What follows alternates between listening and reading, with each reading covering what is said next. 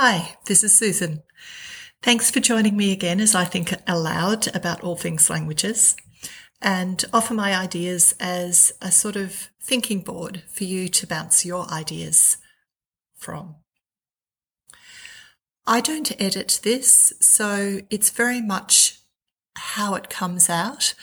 And that's mainly because I just don't have time to do all of the editing, take out the ums, take out the spaces. You might find that my thinking is not perfectly smooth. Um, I'm doing my best and I hope that the ideas sharing will come across as authentic. Also, this, these ideas don't necessarily reflect the thoughts of DOSCEL, which is Diocese of Sale Catholic Education Limited.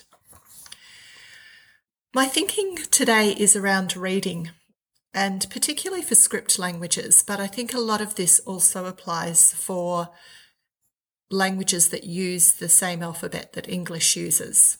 And I said that very specifically because the sound combinations in French and Italian and even Spanish are not necessarily the ones that we expect if we're bringing our English language skills together. So even when we're working in a language that has a Roman script, there are new learnings that need to happen as we read that language, especially if we're going to be careful about how we're pronouncing things.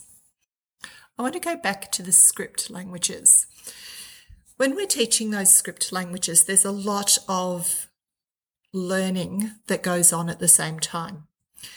Students need to learn and become familiar with the shapes, the new shapes. They need to understand the order of the strokes. They need to connect those new shapes to a meaning and they need to connect those new shapes to a sound. So there's a lot of decoding that goes on and the cognitive overload can be quite high.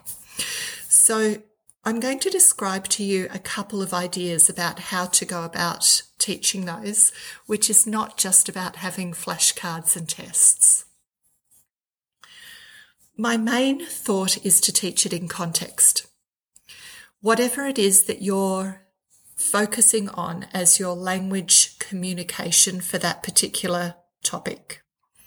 And I don't like topics generally, but for that language communication of that unit, let's say. Then teach the writing that goes with what you want the students to be able to say and read. If, for example, my focus is on saying like, then I want to teach the type of writing that goes with a sentence about like.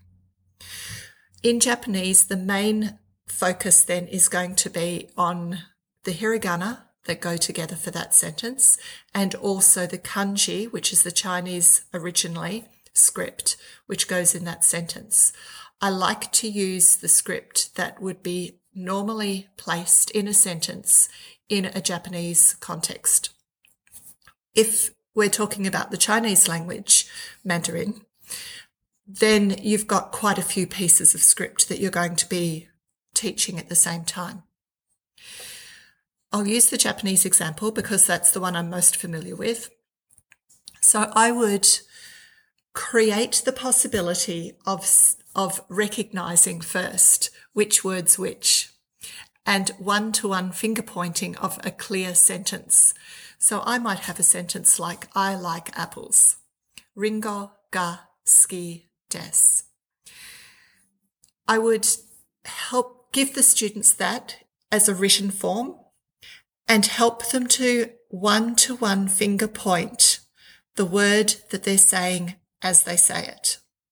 So at a word level first. And often I'll color code the words so that they're really clear about which words which because Japanese and Chinese does not have spaces between words.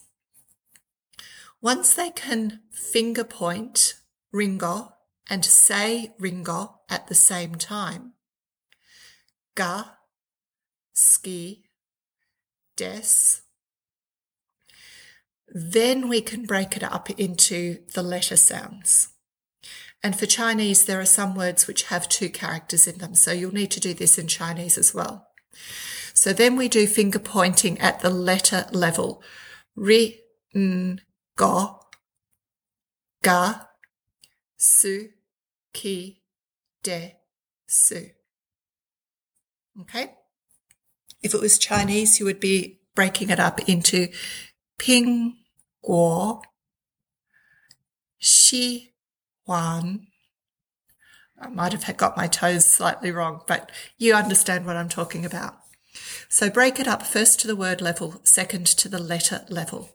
If you're working with a Roman script, break it up into the word level, obviously, and you've got the spaces between words to make that easy but also break it up into the sound level.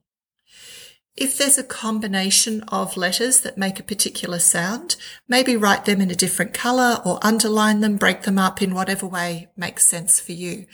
So, chiamo might be k, i, a, mo, for example, or ki, oh, I'm not an Italian speaker. You will make more sense of it than me but break it up into the sound bites so that the students know which combination of Romanized letters make what sound because the CH, of course, is not a ch sound in those languages. So once they can do one to one pointing, I do sometimes use flashcards. Please don't hear that I don't like flashcards. They are useful. But what I find much more exciting for students and for me is to ask them to point to random words or random letters so that they're beginning to identify the shapes of the words or letters and they can then isolate those at a recognition level. So I might give them more than just one sentence. I might give them six or seven sentences and it might not just be about like. Which of the words in this book or page or whatever says ski?